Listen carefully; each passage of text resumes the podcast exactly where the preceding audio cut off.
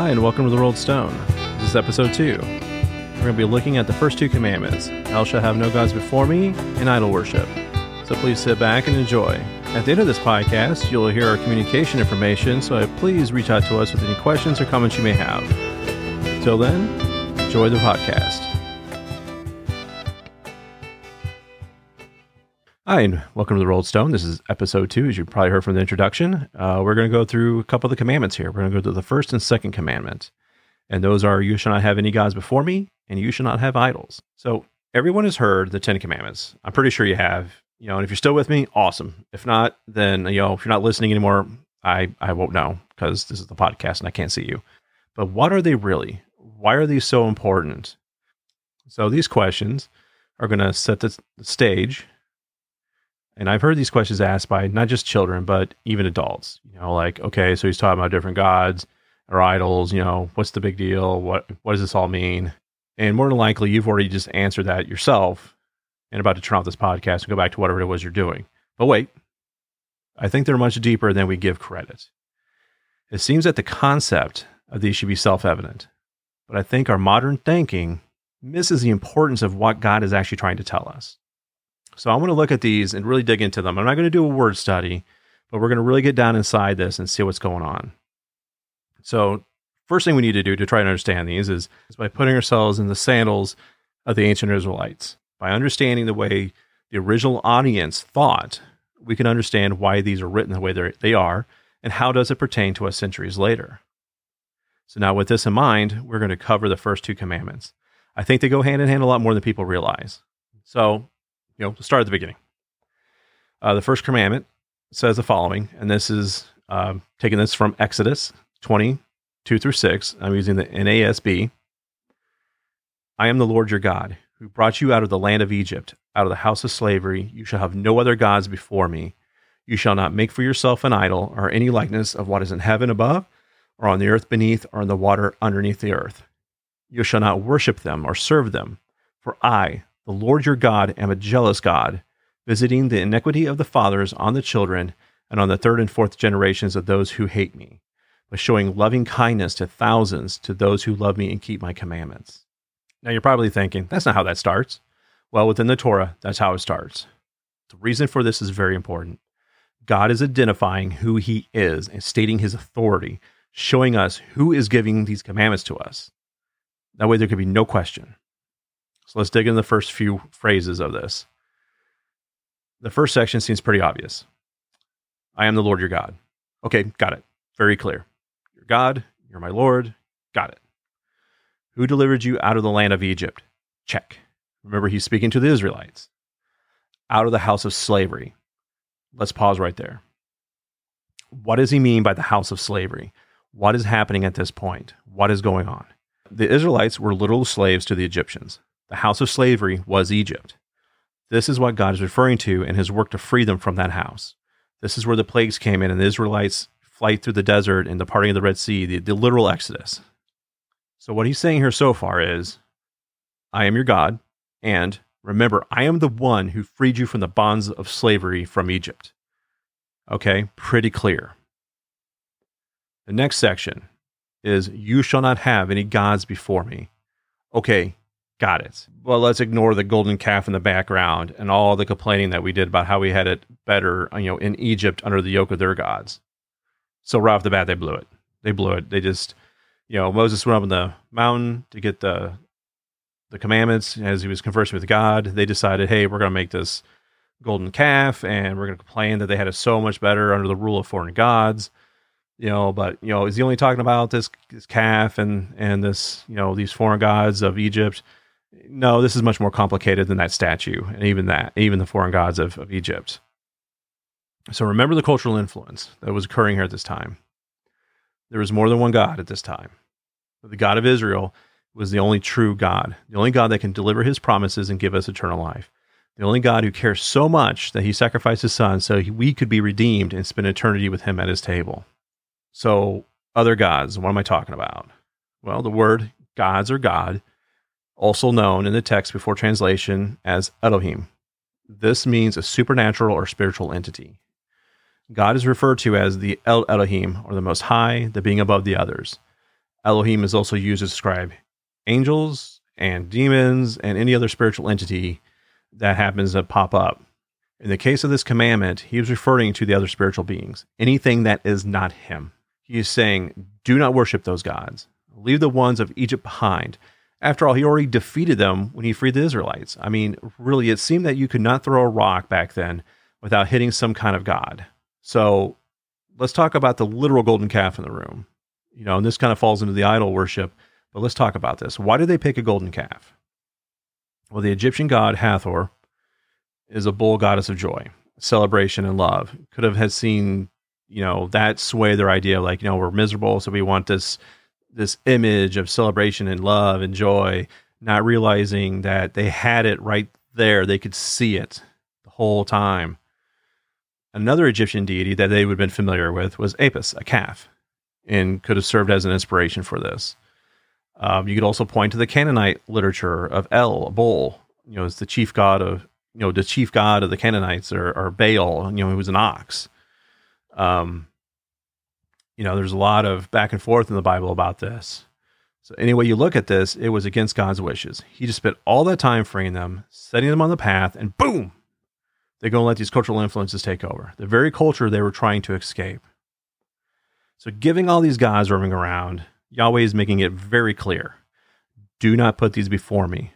Don't worship them. Give them offerings. Look at them. Do not pass go and collect 200 shekels with them. Just don't do it. Seems pretty simple, but it really isn't. Because we don't live in a time where everything was attributed to a god or entity or some statue representing one of these Elohim. We live in a time of what we consider reason, of what we consider enlightenment. We know so much more and are distracted with everything that happens, bombarded constantly with news and instant communications, television, music, everything at the touch of a button. You know, so what does that to do with the false gods? Well, just like them, it distracts us from focusing on the spiritual nature of man. It distracts us from making connection with God. And due to this, the other Elohim uses to sway us.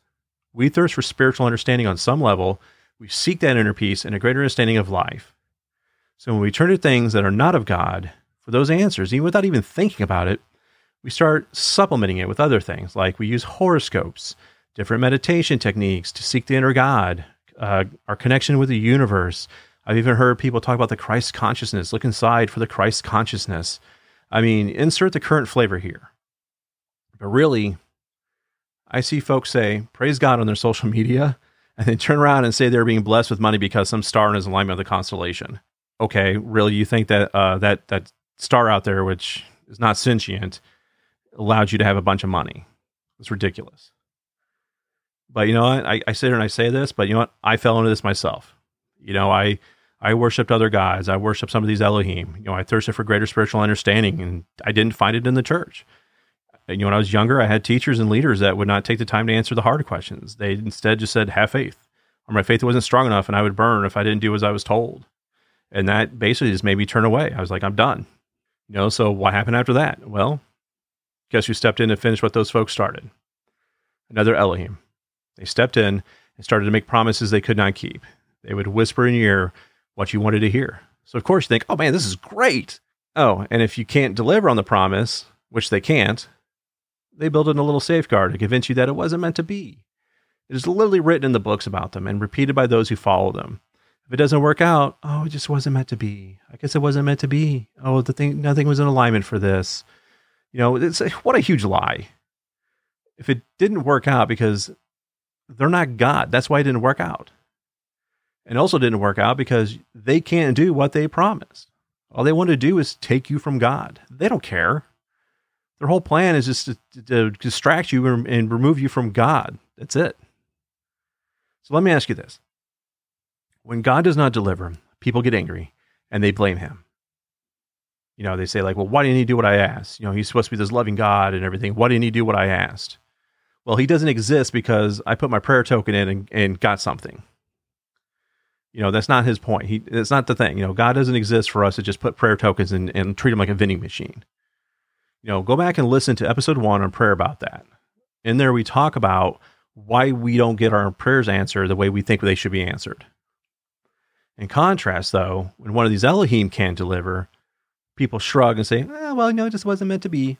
Why? Why do they get a pass and God doesn't? I will tell you. Because in your heart, you know God is right and did what he needed to do, not what you wanted. The other Elohim have swayed you so much and just repeat what is in your echo chamber of your mind that you let them lie to you. God does not tell you what is in your echo chamber, he tells you what is real. And we do not like that. You know, we want to be right, but his truth is the truth. Ours is subjective to our desires, and we can't handle that, so we turn to something that will let us hide our head in the sand. We need to stop that and remember that God has been faithful in his promises. He has been faithful to us, even when we act like morons and fight against him. So let him speak his truth to you and come back to his table. You know, and as servants of God, of the Most High, we must be knowledgeable in his word. We must take the time to find the answers to the hard questions. If we don't and are approached by a person seeking help in their spiritual life and cast judgment, tell them they're not strong enough in their faith or they're going to burn if they don't believe, then you lost them. You talk of God's love, but if you do not image that love, you lost them. If you say to this person instead, you know, that's a great question. I'm not sure if I understand or know what the answer is, but you know what would be great is if we found out together. Then you work with them to find the answer. That's you giving time. That is you showing love. That is telling that person that you care about their spiritual well being. I've had enough arguments with people to know that this is what they are really wanting. They want to know why you believe and can you explain your decisions. If you give them the answers, real answers, you make a connection with that person, then you show love. Then you're imaging God. And at that moment, you're propelling his kingdom. But if you rebuke them and you tell them they will burn, they will find something else that will fill that need. They will want something tangible they can touch and have a connection to. They will turn to whatever idol is the most in line with their echo chamber. And that brings us to our next part of the commandment, talking about idols. So, with the idols, we just talked about the different gods and what God meant by not having them before him. So now we're going to move on to this section of it.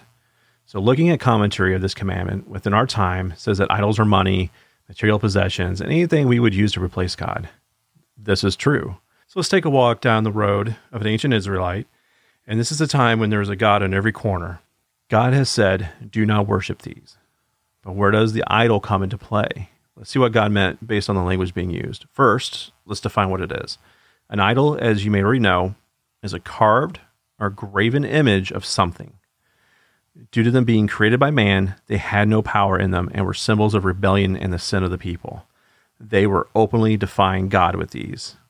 Uh, gonna remind you of a golden calf, right? Yeah, I know I'm harping on the golden calf, but that seems to be the best way to describe it. Habakkuk talks about this in verse 2, 18 through 20. What profit is the idol when its maker has carved it? Or an image, teacher of falsehood?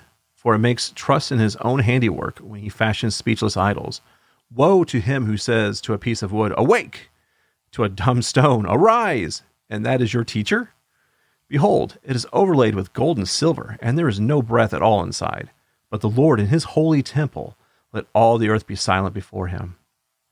Here, he is establishing that the idols cannot help you. They are nothing. They, what they represent are nothing in comparison to God.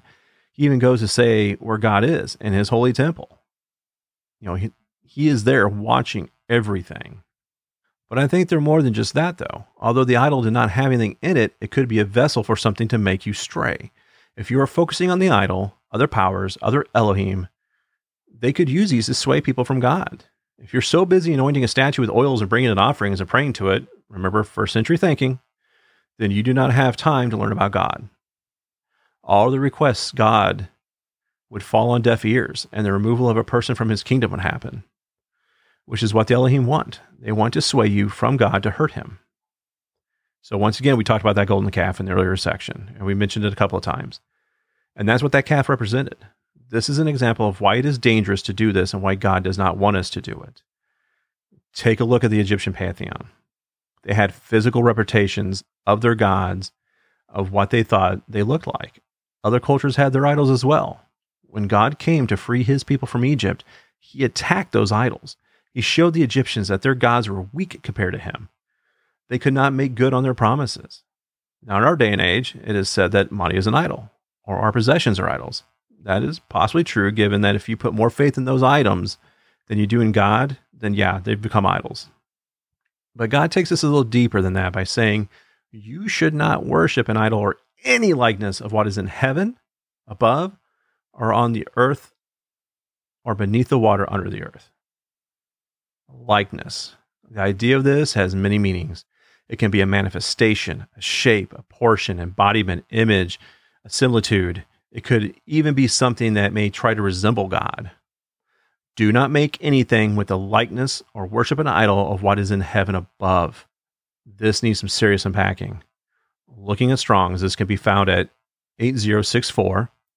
It means lofty, the sky, the arch where the clouds move, as well as to the higher ether where the celestial bodies revolve. Due to this, and the idea of it being above humans, it became a thing of worship. People would use the stars and the planets to divine futures of life and use it to predict general outcomes of problems. This is part of the astrology we still have today, thinking that the stars move our lives and we can figure out what is needed from where they sit in the sky. In fact, there was even a pagan deity called the Queen of Heaven that was very popular because of this belief. Now, remember all the way back in Genesis, God created the heavens, Genesis 1 1. In the beginning, God created the heavens and the earth. So now, by worshiping celestial objects, you are worshiping the created, not the creator. Would you worship a salt shaker? Because that is what you're doing. God created the universe, and when you worship the universe, you are giving credit to the created, not the architect. But it is much more than just celestial objects. He also is addressing the invisible heaven, the place where he dwells. God is being very clear in this do not worship or make idols of any spiritual being that resides in heaven. This means all the other Elohim. I don't think that this can be any clearer. He is the only one who should be worshiped, since he is the one who created it all. So he covered heaven. And now God says the same thing of the earth. He means literally the earth. Don't worship the animals or spirits of animals. Due to this, let's go to Numbers 21, 4 through 9. This is the passage about the bronze snake. Verse 4. Then they set out from Mount Hor by the way of the Red Sea to go around the land of Edom. And the people came impatient because of the journey. And the people spoke against God and Moses Why have you brought us out of Egypt to die in the wilderness? For there is no food and no water, and we loathe this miserable food. So they are once again rebelling against God. They're complaining again, like, oh, we had it much better back in Egypt. What are you doing? So now we go on here, and this is where things get kind of real for them. And the Lord sent fiery serpents. These would be poisonous snakes among the people, so that many people of Israel died. So the people came to Moses and said, We have sinned because we spoke against the Lord and you. Intercede with the Lord that he may remove the serpents from us. And Moses interceded for the people. Now, this is where it ties into idolatry and worshiping things other than God. Verse 8 Then the Lord said to Moses, Make a fiery serpent and set it upon a standard. And it shall come about that every, every one who is bitten, when he looks at it, he shall live. And Moses made a bronze serpent and set it upon the standard. And it came about that if a serpent bit any man, when he looked into the bronze serpent, he lived.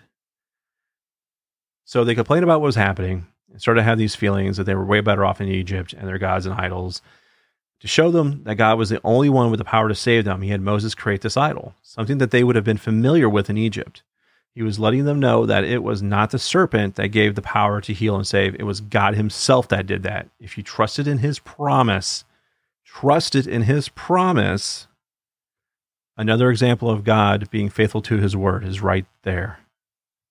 So, of course, being the people, you know, being people, the serpent became a idol of worship because, well, you know, people, and it had to be destroyed in 2 Kings 18:4. All of this also applies to anything in the sea. There are a lot of pagan sea gods as well. Dagon was one of them, and if you recall, God vanquished him with the Ark of the Covenant, tore his statue down in, in his own temple, and busted it to show his followers that he had no power and was powerless to stop it. So, once again, worship the Creator, not the created, or an Elohim that tries to use a creation to pull you away from God. There is so much more that can be said on this, but I think we're ready to move on. Looking at verse 5, God says, You shall not worship them or serve them, for I, the Lord your God, am a jealous God. Let's stop there and talk about this. Some of this seems very obvious, but one thing that always made me wonder what was happening was the jealous part. Why would God be jealous? So let's start though with the worship and serve. Worship means to humbly beseech, prostrate, bow down to, give reverence to. You know, I can see why God would not want us to do that.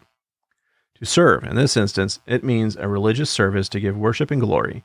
It can also be a physical labor to glorify. God does not want this done to false gods, to lesser Elohim, as he is the one who is above all. So now let's talk about the jealousy part. This is used to describe a character trait of God. He is jealous when you worship idols or give worship to other Elohim. He is jealous because that worship belongs to him. He is the one who keeps his promises. He is the one who delivered the Israelites out of slavery. He is the one who provided them food and water. He is the one who reestablished his covenant. He has done so much and then only asked for us to be faithful to him, and yet we continue to seek our spiritual nourishment elsewhere. We give our praises to things that did nothing, can promise nothing, and will not exist once the kingdom is fulfilled. We give praises to dead gods and turn our back on the living God. Okay, now the part that makes people really uncomfortable and raises a lot of questions from those who want to show that God is just and loving, this part right here visiting the iniquity of the fathers on the children and on the third and fourth generations of those who hate me. This is a part that is pointed out about how mean God is and how can he be this way. Well, let's read that again very slowly and think about it. I'm going to break this down. Visiting the iniquity of the fathers on the children and on the third and fourth generations of those who hate me. All right. Iniquity. What is that? This is one of those words used in the Bible to indicate sin, but it is so much more than that. It is a crookedness, a perverseness, a sin that is particularly evil and conveys the idea very strongly that the action was done to deliberately twist and pervert that action. This is a conscious wrongdoing. It is also a punishment of this deliberate act. In reading this, God is talking about the people who hate him those that continue to perform idolatry. The way it reads seems to say that if you do this, then I'm going to punish your offspring. What we see here is idol worship. That is a learned thing from the parents and surrounding cultures. God has said it before that this type of behavior is against him and shows that the people do not care about God. He lays this out in Leviticus. So, someone who is the offspring of an idolater and stops this and gives praise to God alone, he will not punish them, but the exact opposite. And he'll do this by showing loving kindness to thousands, to those who love me and keep my commandments. Right there, he is saying that if you choose not to do this behavior, follow my commandments, praise me, and by doing so, show me love, I will give loving kindness to thousands, to you, and you will not be punished for the whole actions of a few. In Ezekiel 18, 1 through 4, God talks about the punishment of the people, you know, versus the nations. So he says, Then the word of the Lord came to me, saying, what do you mean by using this proverb concerning the land of Israel, saying, The fathers eat of sour grapes, but the children's teeth are set on edge? As I live, declared the Lord, you surely not going to use this proverb in Israel anymore. Behold, all souls are mine.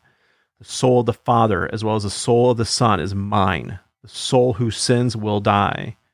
God then goes into the rest about holding his statutes and ordinances by not eating or worshiping at the mountain shrines and following the path of the false teachings and gods as well as idolatry. So, what does all that mean? Well, God is showing you his disapproval of an old proverb in Israel that says, If the soul who sins dot will die, at this time Israel had a group relationship with God. Due to the Babylonian exile, that Ezekiel himself was participating in, God had to punish the righteous people alongside the unrighteous and judge the sinful nation as a whole. But now God is emphasizing that those days are over, that the iniquity of the individual should not be absorbed by the group, even if it is a family. He has gone from punishing the nation to punishing the individual. That is shown in Ezekiel. Yes, we are still in Ezekiel 18 5 to 32. Read it, then read it again. There is some great stuff in there that needs to be unpacked, but I'm not going to have time to do that on this episode. So let's bring this all home. Let's talk about this. Here's your checklist. What do we need to know? One, He is the Lord your God. Two, do not worship other gods or Elohim. Three, do not worship idols. Four, all souls belong to God. I'd like to thank you for listening to this podcast of The Rolled Stone. Once again, if you have any questions, please submit them to rolled at outlook.com. we look forward to hearing from you and hope that you continue this journey with God and Jesus along alongside us. Have a wonderful day.